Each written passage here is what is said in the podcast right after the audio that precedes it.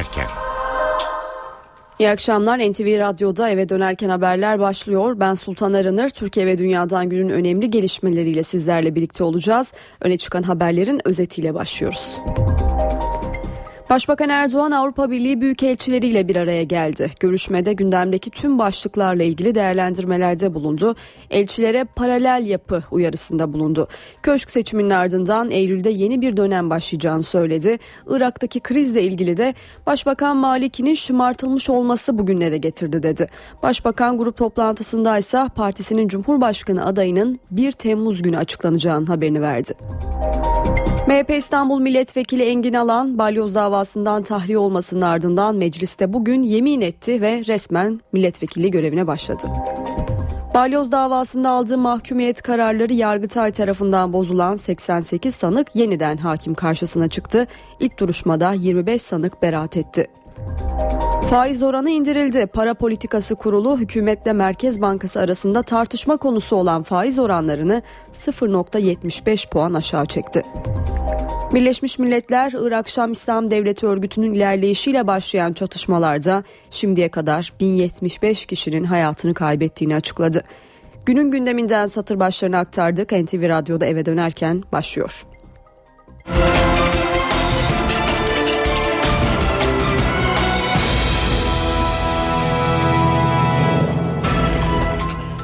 İlk durağımız Ankara. Başbakan Recep Tayyip Erdoğan'ın bugün yoğun bir programı vardı. Genel merkezde Diyarbakır'dan gelen ailelerle görüştü. Meclis grubu toplantısında konuştu. Ardından Avrupa Birliği büyükelçileriyle bir araya geldi. Başbakanın son programıyla elçilere hitaben yaptığı konuşmada verdiği mesajlarla şimdi başlayacağız. Cumhurbaşkanlığı seçiminden paralel yapıya, Irak'taki gelişmelerle ilgili konuştu Başbakan ve ayrıntılarını NTV muhabiri Deniz Kilislioğlu şimdi bize aktaracak. Deniz Başbakan Avrupa Birliği Büyükelçilerine neler söyledi? Altı başlıkta verdi mesajlarını Erdoğan. Hemen ilkiyle başlayalım. Paralel yapıya dönük mesajlardı. Bu örgüt eğitim ve yardımlaşma cemaati değil. Uluslararası siyasetten istihbarata kadar birçok alanda uluslararası güçler için çalışan bir taşeron olduğunu hatırlatmak isterim dedi. Büyükelçilere böyle seslendi Erdoğan. Bir takım yalanlar ortaya atıyorlar dedi. Hem El-Kaideci olduğumuzu hem İrancı olduğumuzu iddia ediyorlar dedi. Eğer e, biz gerçekten Avrupa Birliği içinde bir dost dost olacaksak, bir dayanışma oluşturacaksak şunu bilin. Türkiye hiçbir zaman terör örgütüne prim vermez diye konuştu. İkinci başlık Cumhurbaşkanlığı seçimleriydi. Daha önce hükümetlerin millet tarafından belirlendiğini ama Cumhurbaşkanının hep meclis içerisinden seçildiğini hatırlattı ve biz bu ikiliyi ortadan kaldırıyoruz dedi. Cumhurbaşkanlığı seçimine gidiyoruz ve Eylül ayı başından itibaren yeni bir dönem başlayacak. Reformların daha hızlı yapıldığı bir dönem olacak diye konuştu Başbakan Erdoğan. Dış politika ile ilgili mesaj mesajları da vardı. Irak'la devam edelim. Biz uyarmıştık ama haklı çıkmaktan dolayı mutlu değiliz dedi. Maliki'nin bu denli şımartılmış olması bu günleri getirdi diye konuştu. Irak'ta bir kaosun, bir istikrarsızlığın, bir iç savaşa yönelik bir iç savaşın çıktığını söyledi. Tek çıkış yolu bir koalisyon hükümetinin oluşmasıdır ifadelerini kullandı. Musul'da 80 Türk'ün hala alıkonulduğunu, rehin halde olduğunu söyledi başbakan. Bu süreç içerisinde biz ne yazık ki nihai adımı atmadık atmadan sabırlı bir şekilde takip edelim istiyoruz dedi. Ancak o nihai adım ne? Bununla ilgili bir renk vermedi. Suriye bir diğer başlıktı. 2,5 milyar doları buldu yaptığımız e, harcamalar dedi. Suriye'den göç edenler Türkiye'ye sığınanlar için harcanan parayı 2,5 milyar dolar olarak açıkladı Başbakan Erdoğan. Ama Avrupa'dan ciddi bir yardım yok. Yakışanın yapılması gerekir dedi. Aşırı gruplar Türkiye üzerin Türkiye'yi kullanıyor buraya geçmek için eleştirilerine yanıt verdi. 5300'ü aşkın kişiyi ülkemize giriş yasağı koyduk. 2001'den bu yana da 824 kişi sınır dışı edildi. Siz de bilgilerinizi paylaşın. Kendi ülkenizden çıkışlarını engelleyin bu kişilerin dedi. Mısır bir diğer başlıktı. Mısır meselesinde insani ve demokratik tavır sergiledik dedi. Dost acı söyler ama gerçeği söyler diye konuştu. Sözde bir seçim kazanılmış. Kendisine tebrikler gitmeye başlamış. Bizce böyle bir tebriğin anlamı yok dedi ve Avrupa Birliği konusunda konusunda da türlü siyasi engellemelere rağmen biz bu çabayı yürütmeye çalışıyoruz. Avrupa Birliği'nin yapıcı niyetler içerip içermediği bu engellemelerle bunu sorgulamamıza yol açıyor diye konuştu Başbakan Erdoğan. Dağa çıkan çocuklarının geri dönmesi için Diyarbakır'da eylem yapan aileler bugün Ankara'ya gitti ve Başbakan Erdoğan'la görüştü. Hem görüşmeye dair notları hem de Başbakan'ın mesajlarını öğrenelim şimdi NTV muhabiri Özden Erkuş'tan. Özden.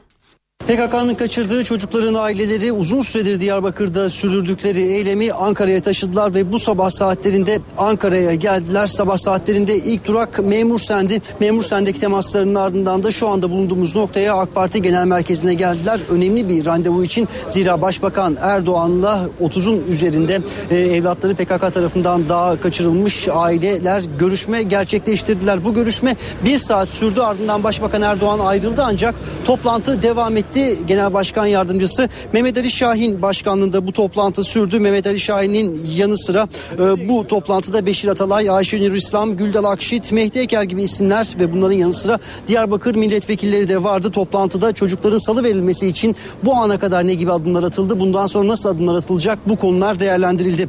Toplantıya ilişkin herhangi bir açıklama yapılmadı ama şunu söyleyelim Başbakan Erdoğan hem toplantı öncesinde ne toplantı sonrasında bu konuyu değerlendirdi. Toplantı öncesinde öncesinde grup konuşmasında Başbakan Erdoğan Diyarbakır'da ağlayan anneleri misafir edeceğiz. Kendileriyle bugüne kadar neler yaptık, neler yapabileceğimizin değerlendirmesini yapacağız. Biz o anneleri yalnız bırakmamak için bütün imkanlarımızla seferber olmak durumundayız dedi. Başbakan daha sonra AB üyesi ülkelerin e, büyükelçilerine verdiği yemekte yine aynı konu başlığına değindi. Başbakan Diyarbakır'daki anneler için şu ana kadar acaba AB üyesi ülkelerden kaç kişi gidip de anneleri yerinde görerek onların derdiyle hem hal oldu. Bu annelerin gözyaşları gerçekten gönülleri yaralıyor oluyor. Görmeye değer. İsterim ki siz büyükelçilerde zahmet olmazsa bir Diyarbakır ziyaretinde bunun için yapın ifadelerini kullandı dediğimiz gibi bir saat boyunca Başbakan Erdoğan'la görüştüler. Ardından bir saatte Başbakanın kurmaylarıyla görüşme devam etti.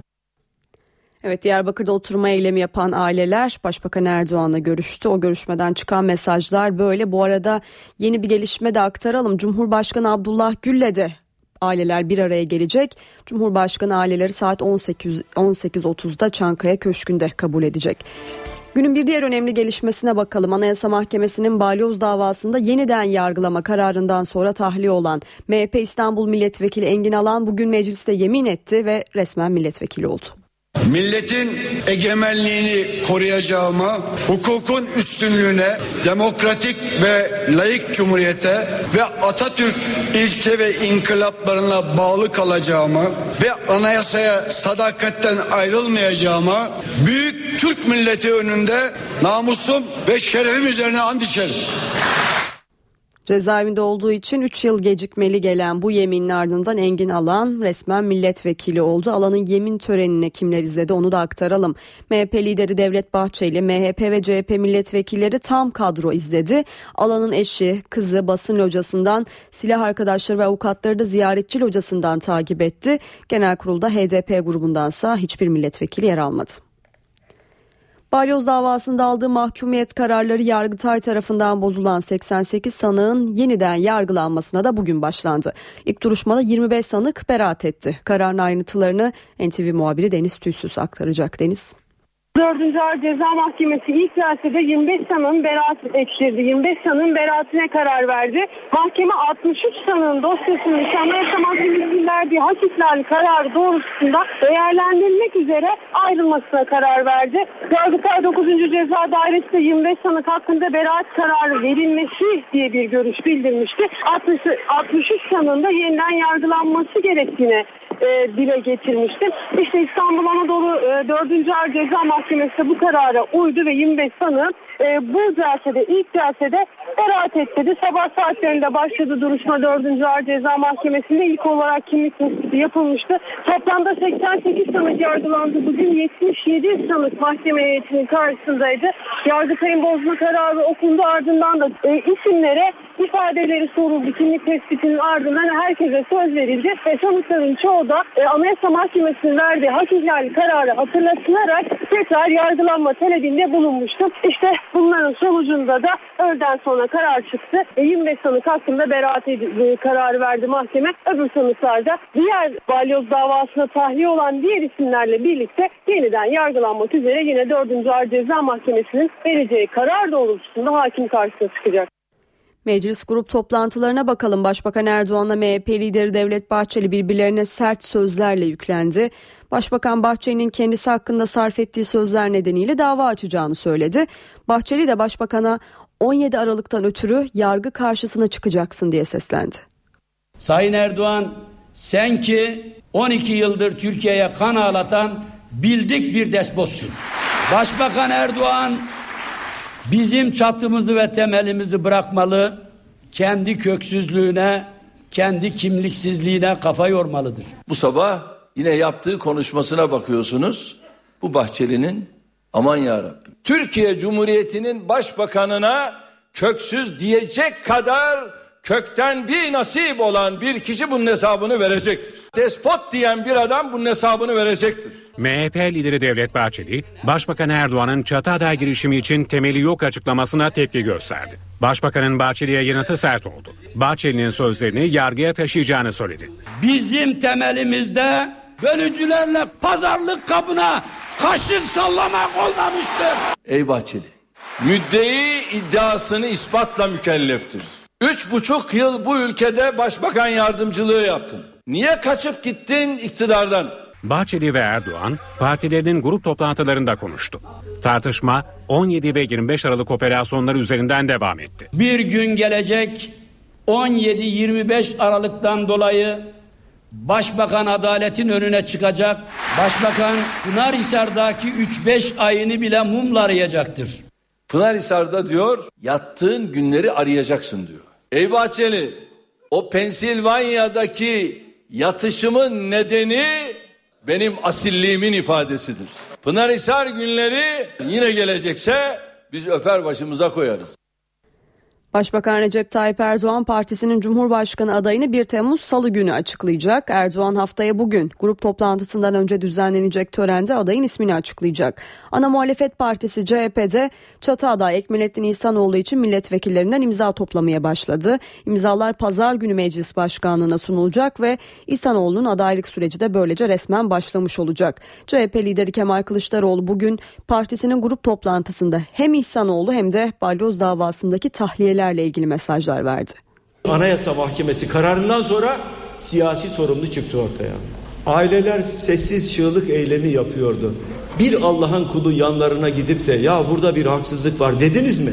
Demediniz. O aileleri baş başa bıraktınız. Kendi dramlarıyla. Balyoz'da birinci, ikinci dalga tutuklamalarından sonra diyor ki Türkiye değişmek zorunda.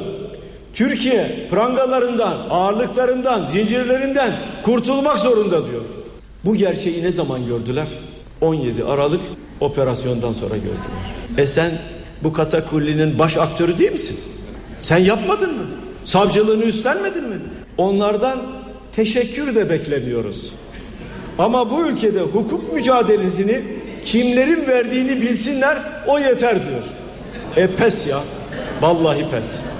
Sen onlardan özür dileyeceksin özür. Önce sen bir özür dile. Adam gibi özür dile. Onun için biz buna zaten diktatör bozuntusu diyoruz. Dün öyle diyordu, bugün tam tersini söylüyor. O insanların itibarları iade edilmeli. Kanun teklifini hazırlayın, Türkiye Büyük Millet Meclisi Başkanlığı'na verin. Halkların Demokratik Partisi pazar günü yapılan kongrenin ardından yeni yönetimiyle bugün ilk meclis grubu toplantısını yaptı. Eş Başkan Selahattin Demirtaş HDP'nin Cumhurbaşkanı adayını hafta sonu açıklayacaklarını söyledi. Demirtaş'ın gündeminde mecliste görüşmeleri süren torba yasada vardı. Cumartesi günü ilk parti meclis toplantımızı yapmayı planlıyoruz. Muhtemelen parti meclis toplantısında yeni parti meclisinin de görüşünü, onayını aldıktan sonra mevcut ismi geçen aday arkadaşlarımız ve ismi geçen halk tarafından talep edilen arkadaşlarımızla ilgili bir değerlendirme yapıp karar vereceğiz. Cumartesini pazarı bulur. HDP'nin Cumhurbaşkanı adayı hafta sonu belli olacak.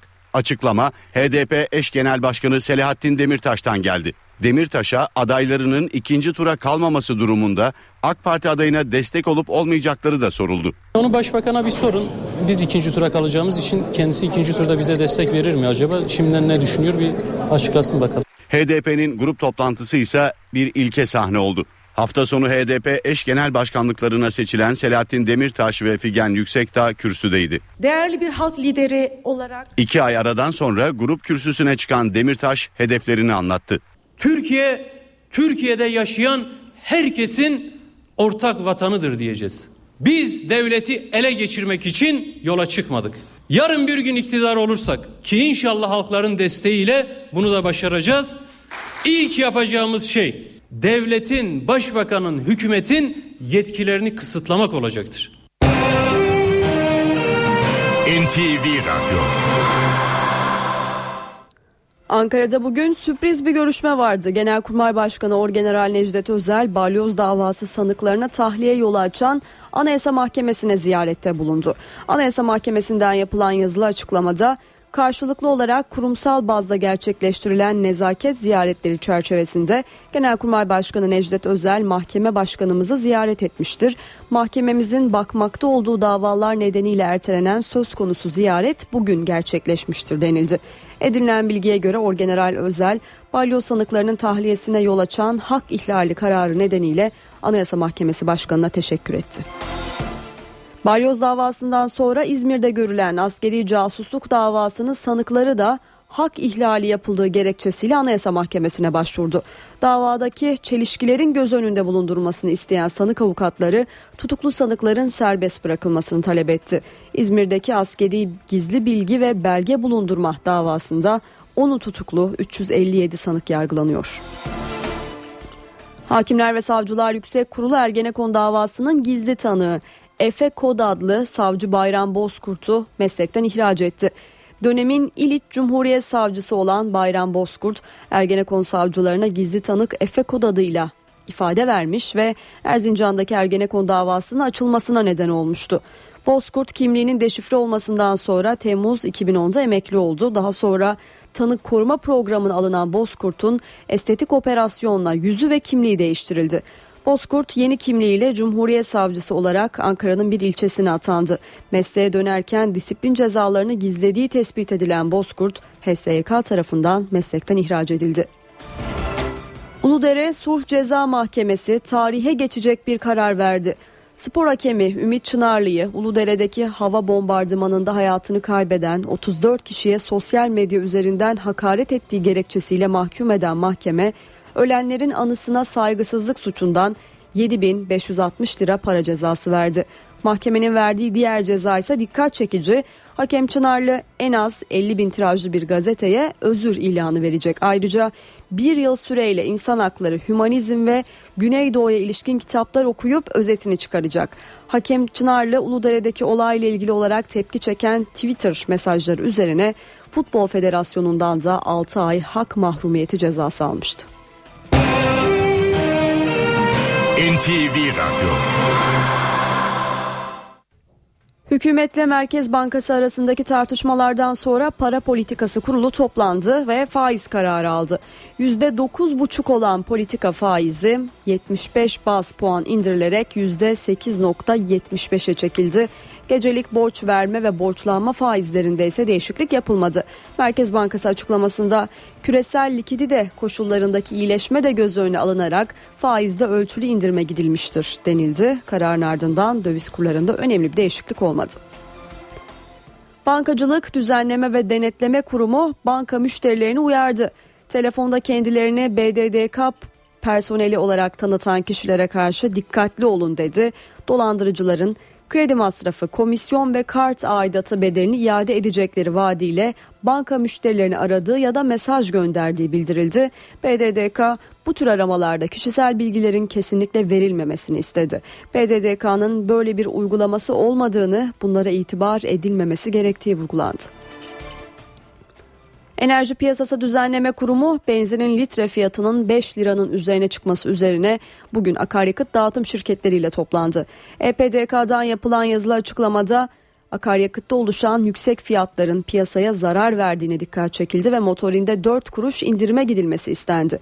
EPDK motorin fiyatında 4 kuruş indirime gidilmezse perşembe günü tavan fiyat kararı alınması bekleniyor. İstanbul Sanayi Odası Türkiye'nin en büyük 500 sanayi kuruluşu listesini açıkladı. Listenin ilk sırasında geçen yıl olduğu gibi 39.7 milyar lirayla Tüpraş var. İkinci sırada Ford Otomotiv, üçüncü sırada Elektrik Üretim AŞ bulunuyor.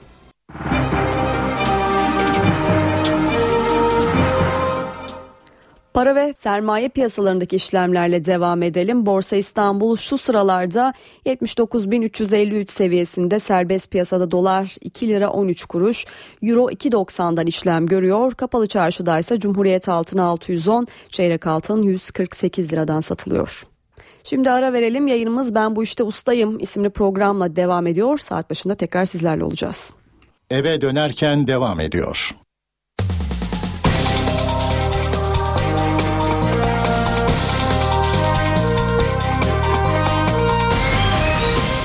Dönerken. Saat 18 NTV Radyo'da eve dönerken haberler devam ediyor. Günün öne çıkan haberlerinden satır başlarını hatırlatalım. Balyoz davasında yeniden yargılamaya başlayan mahkeme 25 sanığı beraat ettirdi. Dönemin komutanları Hilmi Özkök ve Aytaç Yalman'ın mahkemede dinlenmesine hükmetti. Diyarbakır'da çocuklarının dağdan indirilmesi için eylem yapan aileler Ankara'ya gitti. Başbakan Erdoğan tarafından kabul edildiler. Saat 18.30'da da Cumhurbaşkanı Diyarbakırlı ailelerle Çankaya Köşkü'nde görüşecek. Para Politikaları Kurulu faiz kararını açıkladı. Kararın piyasadaki yankısını ve ne beklendiğini konuşacağız. Bursa'daki uyuşturucu merkezi daha doğrusu ölüm merkezi mahalleden haber vereceğiz. Uyuşturucu kullanma yaşının 11'e düştüğü, son bir ay içinde iki gencin yüksek dozdan öldüğü o mahallede anne babalar ne diyor, psikiyatrist ne diyor? Az sonra ayrıntılar da vereceğiz. Sonra çıkan haberlerden satır başları böyle. Şimdi ayrıntılara geçelim.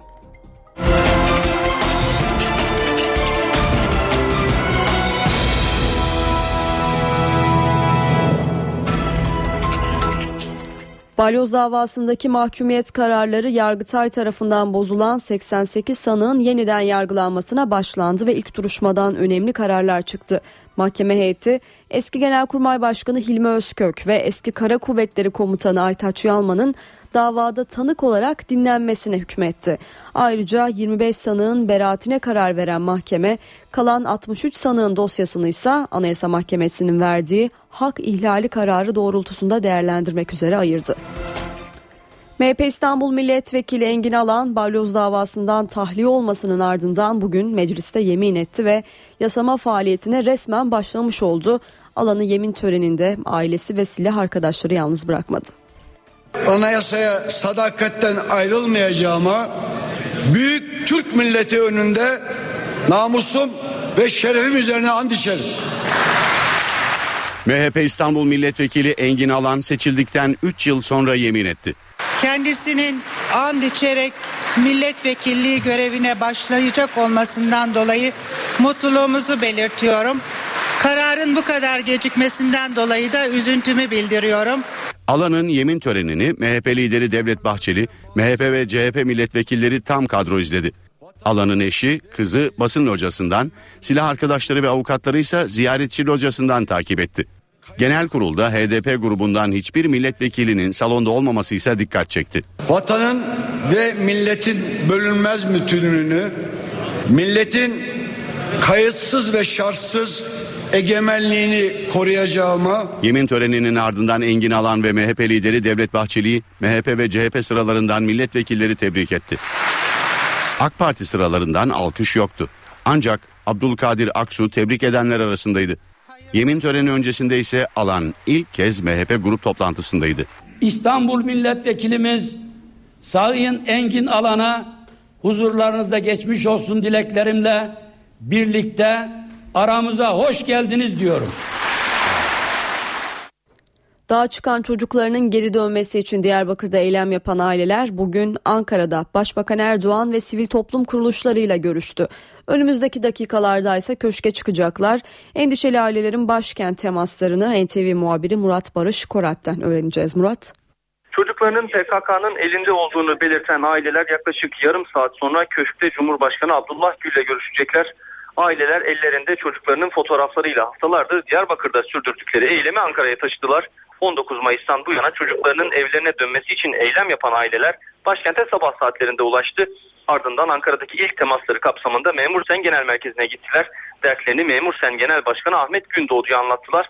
Ailelerin ikinci durağı ise AK Parti Genel Merkezi oldu. Genel Merkez'de Başbakan Recep Tayyip Erdoğan'la bir araya geldiler. Toplantının ardından aileler umutlu konuştu. Başbakanın yeni bir yasal düzenleme hazırlığı yapıldığını kendilerine aktardığını söylediler. AK Parti Genel Merkezi'nde Başbakan'la görüştükten sonra ise Türkiye Büyük Millet Meclisi'ne gittiler. CHP Grup Başkan Vekili Akif Hamza Çebi kendilerini Diyarbakır'da ziyaret eden Tekirdağ Milletvekili Candan Yüceer ve İstanbul Milletvekili Melda Onur'la bir görüşme yaptılar. Ailelerin son durağı ise demin de az önce de ifade ettiğim gibi son durak köşk olacak. 18.30'da Cumhurbaşkanı Abdullah Gül'le bir araya gelecekler. Burada kalacaklar, Ankara'da kalacak aileler yalnız yarın bir programları gözükmüyor. Kısaca ayrıntıları böyle toparlayabiliriz. Murat Barış Korak, NTV Radyo Ankara.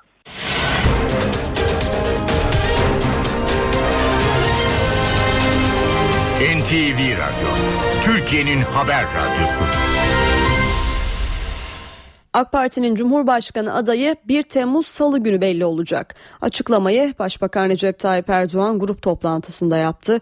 Başbakan konuşmasında Cumhurbaşkanının artık protokol makamı olmayacağını söyledi. Başbakanın parti üyelerine dönük mesajları da vardı. 10 gün içinde inşallah artık son değerlendirmeleri yapacak ve adayımızı inşallah 1 Temmuz Salı günü açıklayacağız. AK Parti'nin Cumhurbaşkanı adayı kim olacak sorusu 1 Temmuz'da yanıt bulacak. Başbakan Recep Tayyip Erdoğan, AK Parti'nin Cumhurbaşkanı adayını 1 Temmuz Salı günü açıklayacak.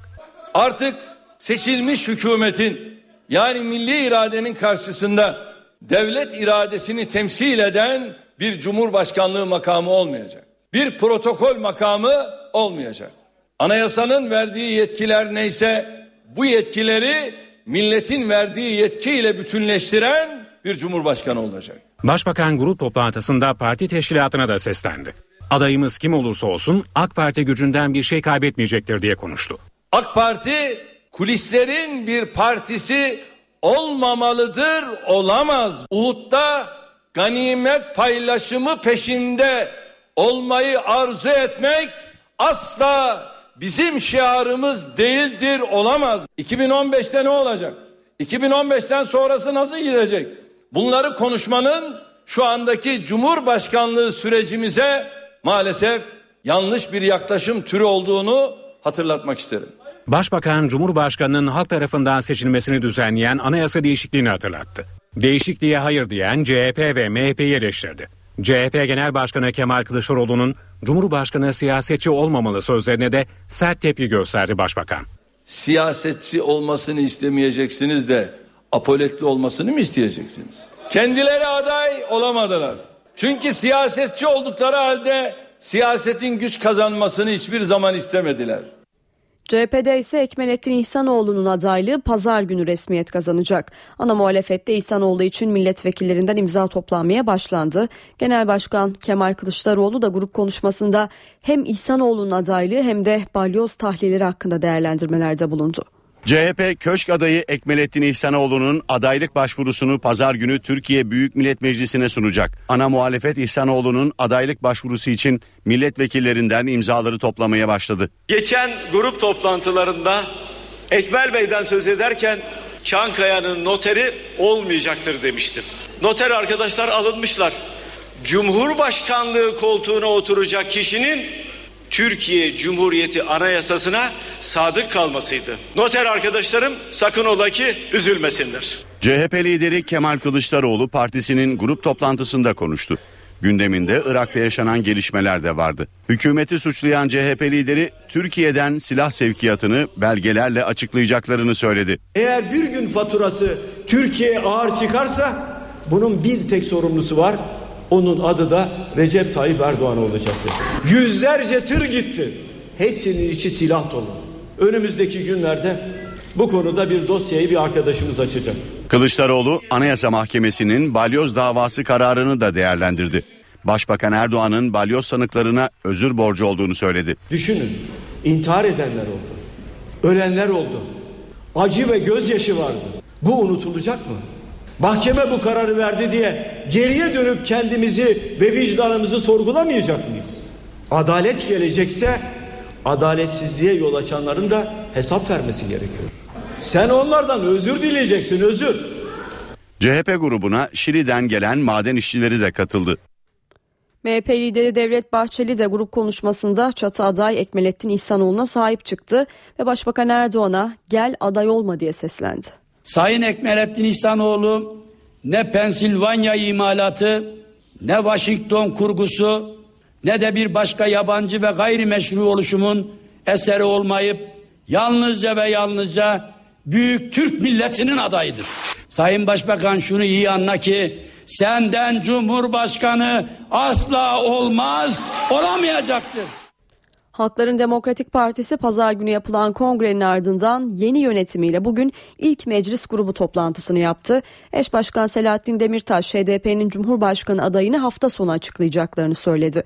Demirtaş'ın gündeminde mecliste görüşmeleri süren torba yasa da vardı. Cumartesi günü ilk parti meclis toplantımızı yapmayı planlıyoruz. Muhtemelen parti meclis toplantısında yeni parti meclisinin de görüşünü, onayını aldıktan sonra mevcut ismi geçen aday arkadaşlarımız ve ismi geçen halk tarafından talep edilen arkadaşlarımızla ilgili bir değerlendirme yapıp karar vereceğiz. Cumartesini pazarı bulur. HDP'nin Cumhurbaşkanı adayı hafta sonu belli olacak. Açıklama HDP eş genel başkanı Selahattin Demirtaş'tan geldi. Demirtaş'a adaylarının ikinci tura kalmaması durumunda AK Parti adayına destek olup olmayacakları da soruldu. Onu başbakana bir sorun. Biz ikinci tura kalacağımız için kendisi ikinci turda bize destek verir mi acaba? Şimdiden ne düşünüyor bir açıklasın bakalım. HDP'nin grup toplantısı ise bir ilke sahne oldu. Hafta sonu HDP eş genel başkanlıklarına seçilen Selahattin Demirtaş ve Figen Yüksekdağ kürsüdeydi. Değerli bir halk lideri olarak İki ay aradan sonra grup kürsüsüne çıkan Demirtaş hedeflerini anlattı. Türkiye, Türkiye'de yaşayan herkesin ortak vatanıdır diyeceğiz. Biz devleti ele geçirmek için yola çıkmadık. Yarın bir gün iktidar olursak ki inşallah halkların desteğiyle bunu da başaracağız. İlk yapacağımız şey devletin, başbakanın, hükümetin yetkilerini kısıtlamak olacaktır. Kısa bir ara verelim aranın ardından gündemdeki diğer gelişmeleri aktaracağız. Eve dönerken devam ediyor.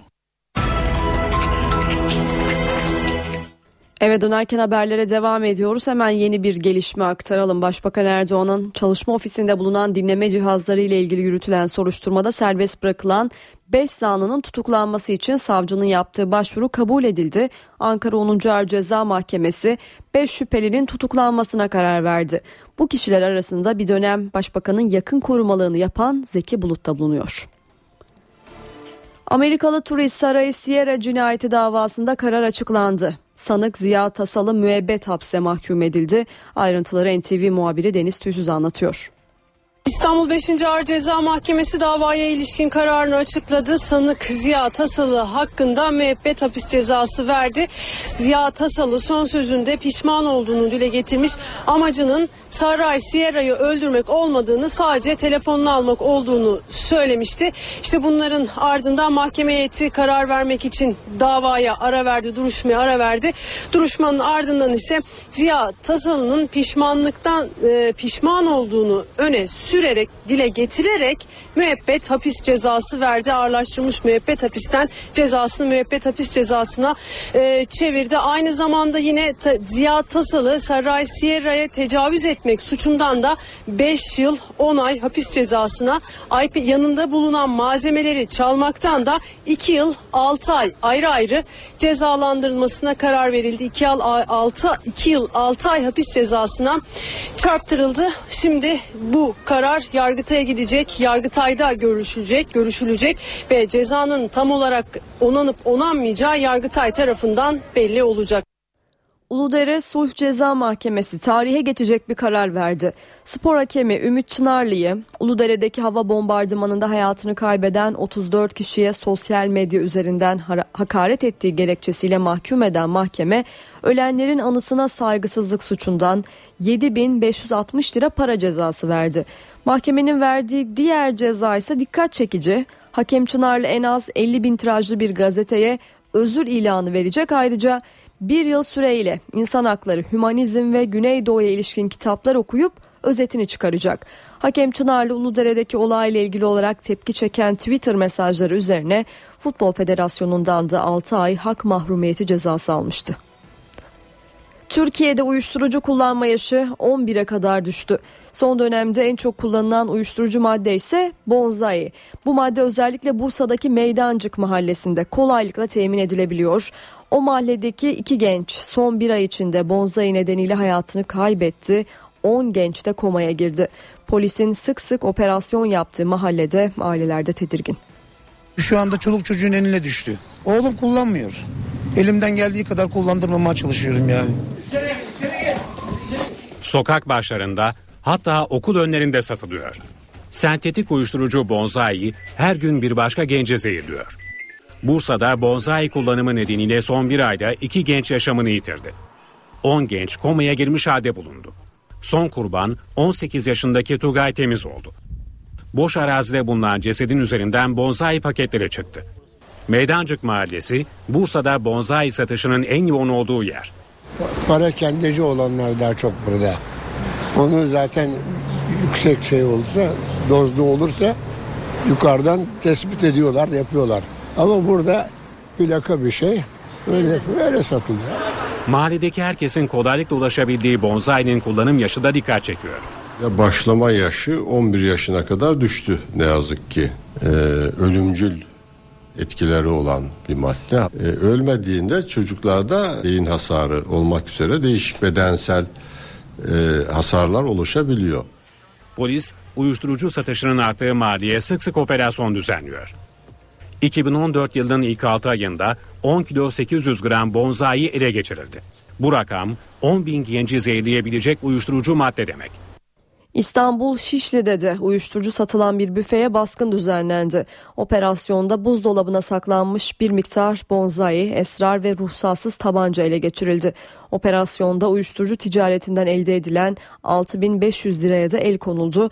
Operasyonda gözaltına alınan bir zanlı savcılık sorgusu için adliye sevk edildi. Esnaf için 5 Temmuz'da yeni bir dönem başlıyor. İnsan sağlığını ilgilendiren alanlarda iş yapanlar bu tarihe kadar hijyen eğitim belgesi almak zorunda. Almayanlar 1000 lira para cezasına çarptırılacak ancak esnafın bir kısmı düzenlemeden habersiz. Berberler, kuaförler, kasaplar, lokantalar 5 Temmuz'dan itibaren hijyen eğitimi yönetmeliği kapsamında denetlenmeye başlanacak. İnsan sağlığını ilgilendiren alanlarda iş yapanlar hijyen eğitim belgesi almak zorunda. Esnafın bir kısmı düzenlemeden habersiz. Bir kısmı da daha sertifikasını almamış. Soruna kadar yoktu açıkçası. Ee, uzun zamandır bu sektördeyim ama nerede yayınlanıp yayınlanmadığını da bilmiyoruz. Bize bunun için bir e, dönmediler yani bizim hangi kursa katılacağımız buraya gelip bize bir ön eğitim verdiler. Ama daha sonrası için bir bilgimiz yok. Bilgimiz var. Odamız bize mesaj, mesaj attı zaten bununla ilgili. Kayıt aldı bize.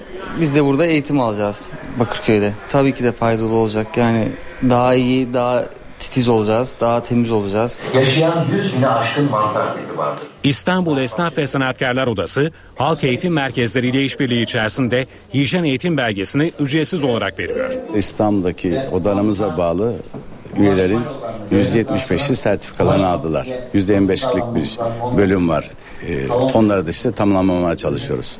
Hijyenle ilgili iş yapan bütün üyelerimizin hepsi bu belgeyi almak zorunda. 5 Temmuz'a kadar denetimler başlayacak ama müracaat etsinler 8 saat. İki günde de tamamlayabilir, bir günde de tamamlayabilir.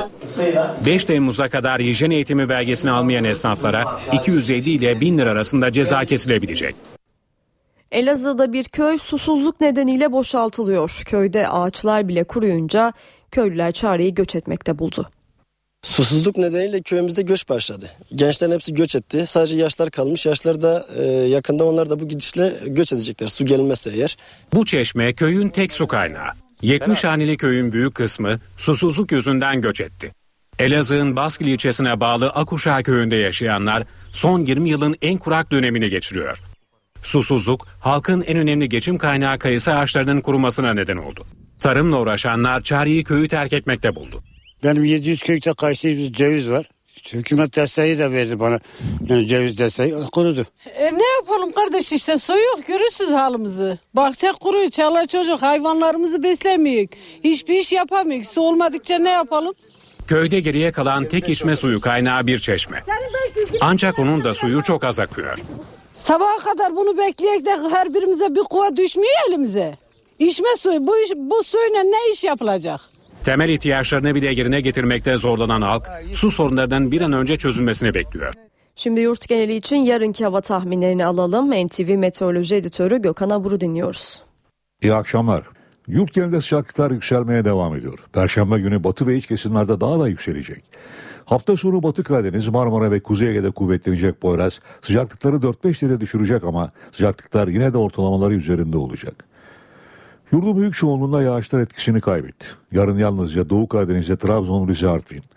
Doğuda ise gün içinde Erzurum, Ardahan, Kars ve Hakkari boyunca yerel yağışlar görülecek.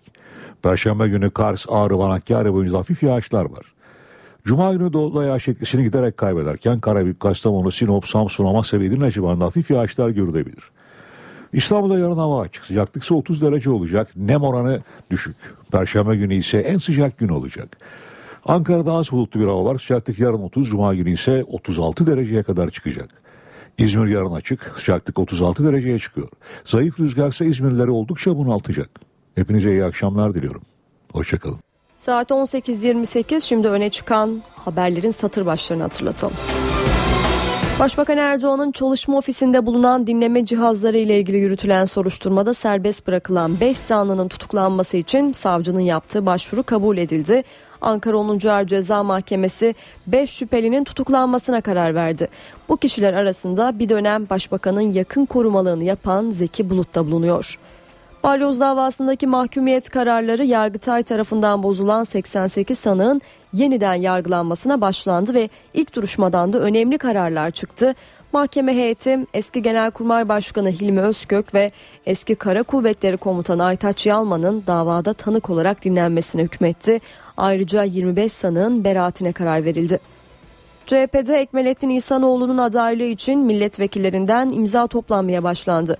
İlk imzayı da Genel Başkan Kemal Kılıçdaroğlu attı.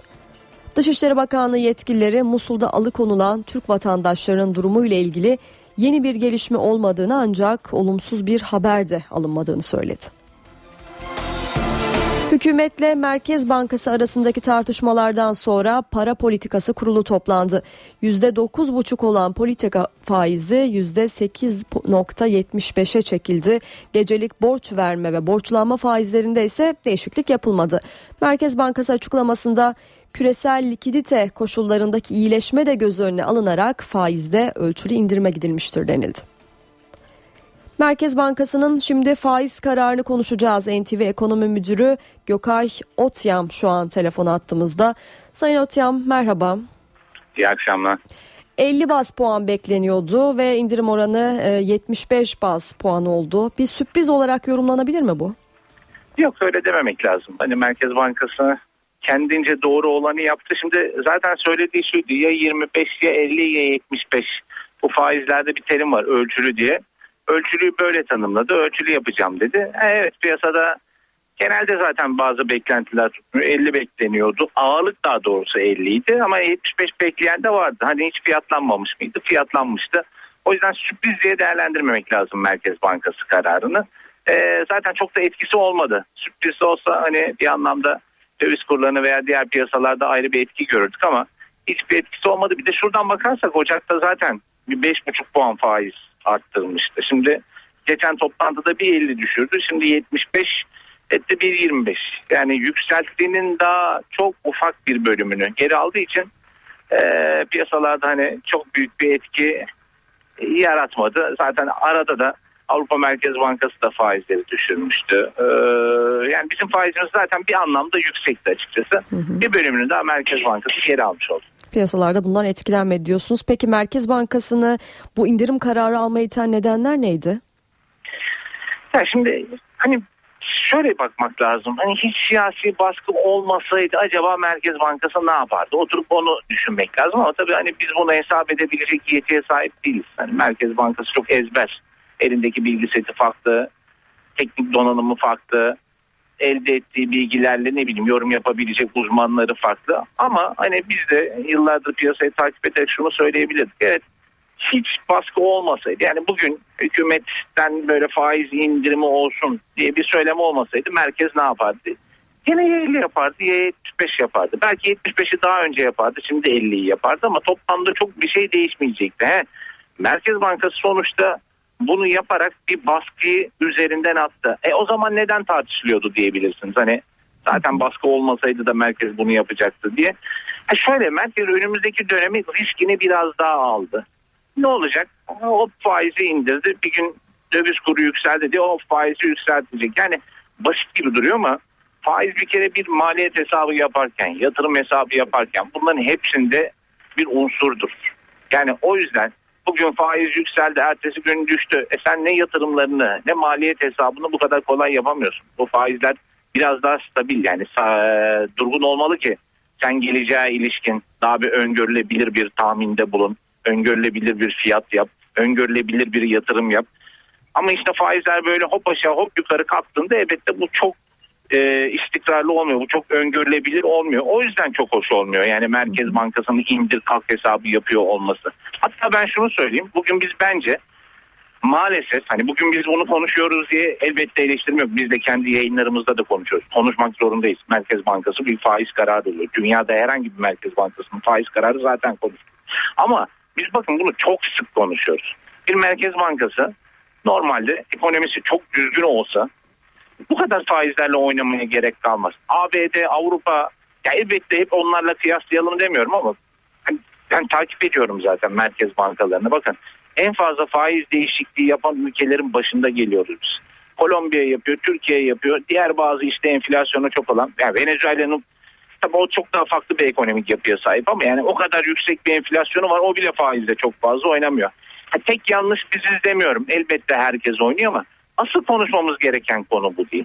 Faiz suyun üstündeki problem, suyun altındaki temelindeki problemleri zaten halletmiş olsak bugün biz merkez 50 mi indirmeliydi, 75 mi indirmeliydi veyahut da böyle mi yapacak, öyle mi yapacak bunları çok fazla konuşuyor olmaz.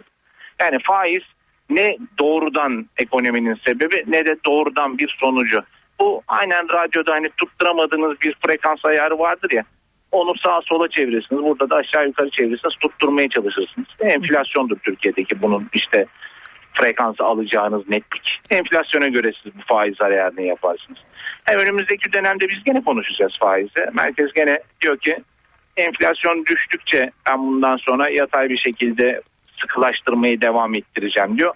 O da demek ki enflasyon düştükçe evet faizler daha da aşağıya çekilecek. Ama bize enflasyonu 8'e faiz de 8'lere yaklaştırdıkça zaman daralacak. Bu sefer de FED faiz arttıracak diye onun endişesine onun paniğine girecek.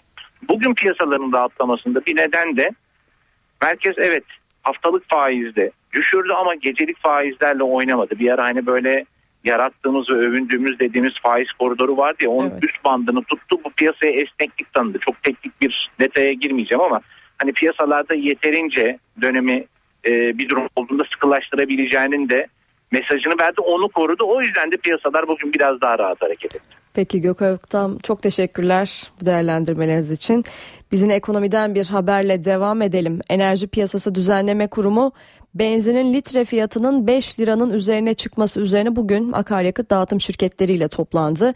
EPDK'dan yapılan yazılı açıklamada akaryakıtta oluşan yüksek fiyatların piyasaya zarar verdiğine dikkat çekildi ve motorinde 4 kuruş indirime gidilmesi istendi. EPDK motorun fiyatında 4 kuruş indirime gidilmezse perşembe günü tavan fiyat kararı alınması bekleniyor.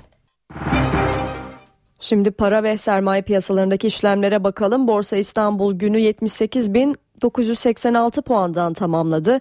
Serbest piyasada dolar 2 lira 13 kuruş, euro 2.89'dan işlem gördü.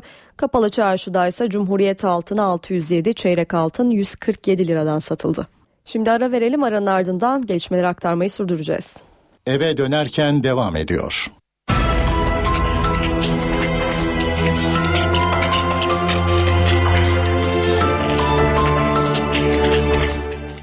Eve dönerken haberlere devam ediyoruz. Irak'ta IŞİD tarafından alıkonulan Türk vatandaşları ile ilgili yeni bir gelişme yok. Dışişleri Bakanlığı yetkilileri Musul'daki çatışmaların devam ettiğini, alıkonulan Türk vatandaşlarının tahliyesi için her platforma girişimlerin sürdüğünü belirtti.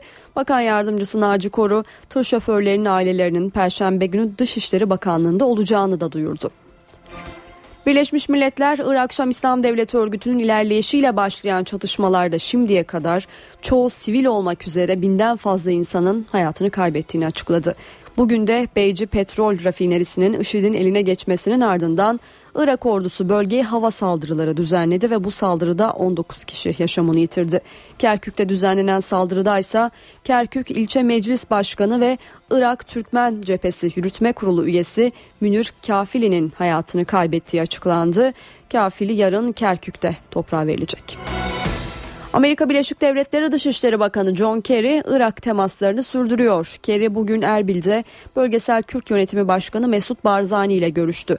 IŞİD'e karşı atılacak siyasi ve askeri adımların ele alındığı görüşme sonrası Kerry, Peşmerge'nin IŞİD'in ilerleyişinin durdurulmasında önemli rol oynadığını belirtti. Iraklıların en önemli sorununun tüm tarafları içeren yeni hükümet kurabilmek olduğunu kaydetti. Bölgesel Kürt Yönetimi Başkanı Barzani ise yeni bir hükümetin kurulması gerektiren gerekçelerle karşı karşıyayız dedi. Amerikalı bakan dün Bağdat'ta Iraklı liderlerle bir araya gelmiş yönetim paylaşımının çok önemli olduğunu vurgulamıştı. IŞİD'in Irak'taki ilerleyişi tüm bölgenin kaderini değiştirebilir. Örgüt Irak'ta ele geçirdiği silahları Suriye'de kullanmaya başladı. Bu durumun diğer muhalif grupları etkisizleştirmesinden korkuluyor. Irak Şam İslam Devleti Örgütü'nün Irak'taki ilerleyişinin etkileri tüm Orta Doğu'da özellikle de Suriye ve Ürdün'de kendini hissettiriyor. Irak'ın batı sınırının tamamını kontrolü altına alan örgütün şimdiki en büyük hedefi Suriye ve Irak sınırlarını birleştirmek. Irak Şam İslam Devleti Örgütü böylece kontrol ettiği alanı Halep'ten Irak-İran sınırına kadar genişletmek istiyor.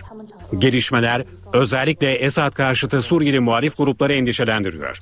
Türkiye sınırındaki Azaz kentinin IŞİD'in eline geçmesi halinde örgütün diğer muhalif gruplara yardımı engelleyebileceği belirtiliyor. Suriyeli muhalifler Halep'te ele geçirdikleri bölgelerin IŞİD tehdidi altında olduğuna dikkat çekiyor. Örgütün Irak'ta ele geçirdiği tank ve diğer askeri araçları Suriye'de kullandığına da dikkat çekiliyor. IŞİD'in Irak'ta olan sınır kapısını ele geçirmesi ve Ürdün sınırına dayanmasıyla Amman yönetimi de alarma geçti. Ürdün ordusu sınırdaki güvenliği artırdı. Ürdün Kralı Abdullah'ın şimdiye dek Arap ülkelerindeki ayaklanmalardan fazla etkilenmediği ancak şimdi ülkeye yönelik İslami operasyon tehlikesinin arttığı kaydediliyor. Libya'da darbe girişiminde bulunan emekli General Hafter'in Türk ve Katar vatandaşlarını ülkeyi terk etmeleri tehdidinden sonra Libya'daki Türkler dönüş yapmaya başladı. Dün gece 250 Türk vatandaşından sonra bugün de 284 vatandaş Türk Hava Yolları'nın düzenlediği ek seferle Misrata üzerinden Türkiye'ye geldi. Suriye'de devam eden iç savaşta kullanıldığı kanıtlanan kimyasal silahların ülke dışına çıkarılma süreci tamamlandı. Görevi üstlenen kimyasal silahların yasaklanması örgütünün genel sekreteri Ahmet Üzümcü, silahların tümü ülke dışına çıkarıldı dedi, operasyona ilişkin bilgi verdi. Suriye'nin uluslararası topluma bildirdiği 1300 ton kimyasal silahın tümü ülke dışına çıkarıldı. Açıklama, kimyasal silahların yasaklanması örgütünün genel sekreteri Ahmet Üzümcü'den geldi. Görevimiz Suriye'nin kimyasal silah stoğunun imha edilmesiydi. Bugün önemli bir eşiği açtık. Suriye'de kalan son kimyasal silahlar öğle saatlerinde Danimarka bandralı Art Futura gemisine yüklendi. Türk diplomat Üzümcü zorlu şartlar altında yürütülen çalışmanın tarihte bir ilk olduğunun altını çizdi. Bu boyutta kitle imha silahlarının iç çatışma yaşayan bir ülkeden çıkarıldığına ilk kez tanıklık ediyoruz. Üstelik bu operasyon gayet dar bir zaman aralığında gerçekleştirildi. Ahmet Üzümcü, Suriye'nin kimyasal bir silah olan klorin kullanıp kullanmadığına ilişkin soruşturmanın sürdüğünü söyledi. Hazırlanan ön raporda açıkladığımız gibi klorin Suriye'de sistematik olarak kullanılmış olabilir. Misyonumuzun soruşturması sürüyor mümkün olan tüm kaynaklardan bilgi edinmeye devam edecekler. Suriye'nin elindeki bazı kimyasal silahları beyan etmemiş olabileceğini belirten Ahmet Üzümcü, Suriye'nin elinde kimyasal silah artık yok diyemem dedi.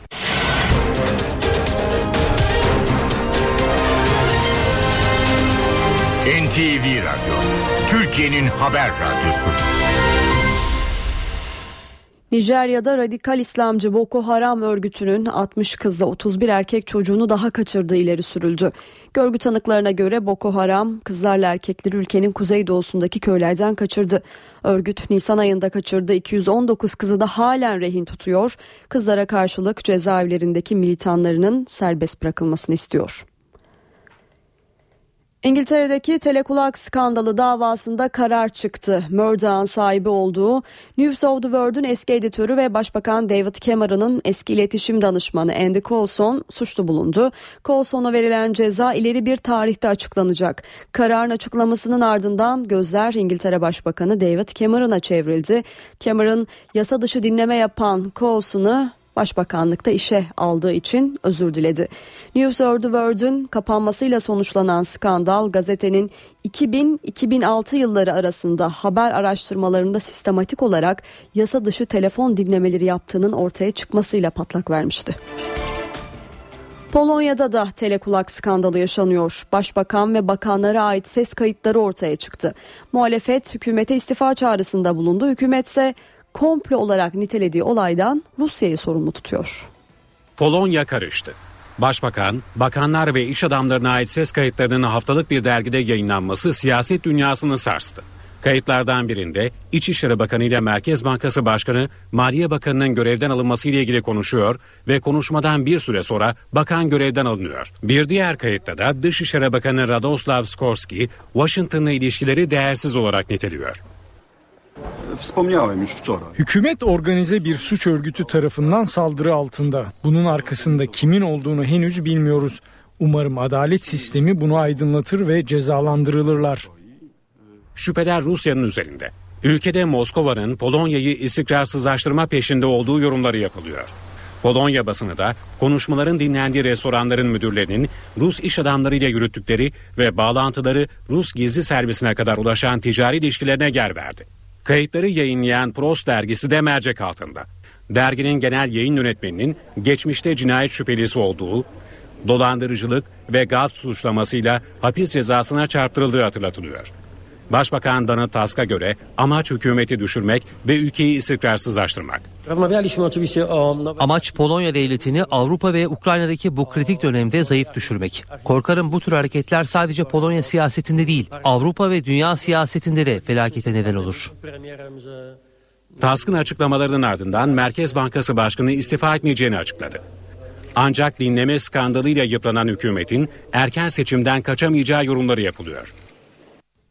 Japonya'da meclisteki tartışma sırasında kadın milletvekiline cinsiyetçi bir ifadeyle çıkışan erkek milletvekili tepkiler üzerine sözünü geri aldı.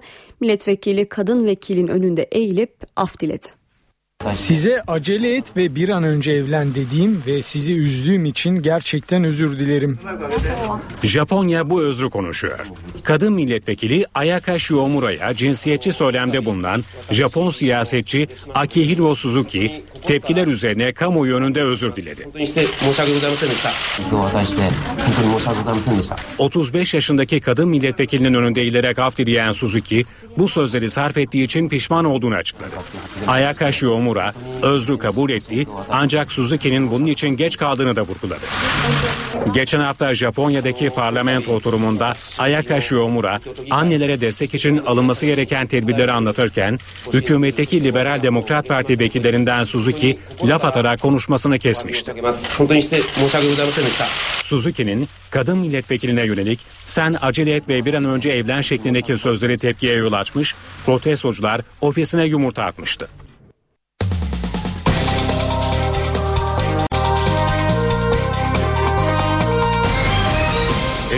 Dönerken Saat 19 eve dönerken haberlerde günün öne çıkan başlıklarını aktaracağız.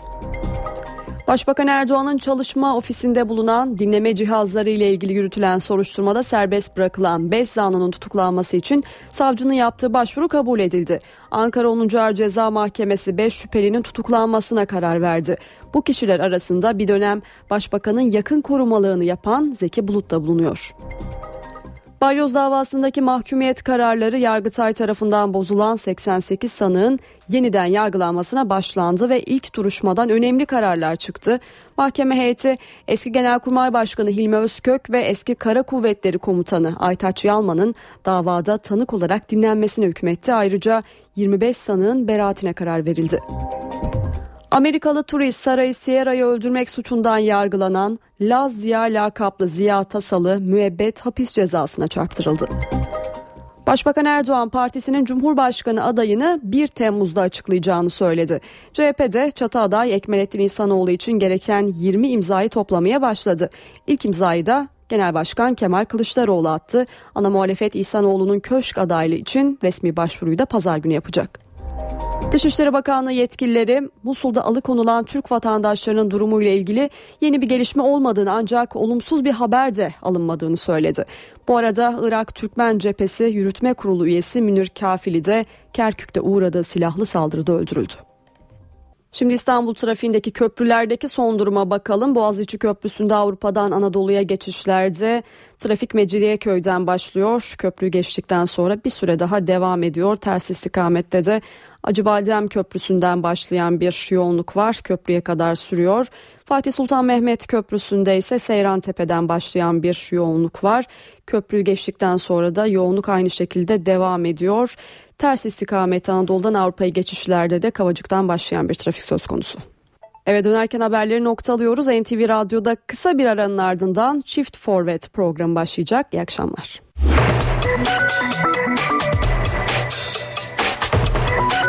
Burası NTV Radyo. Saat 20.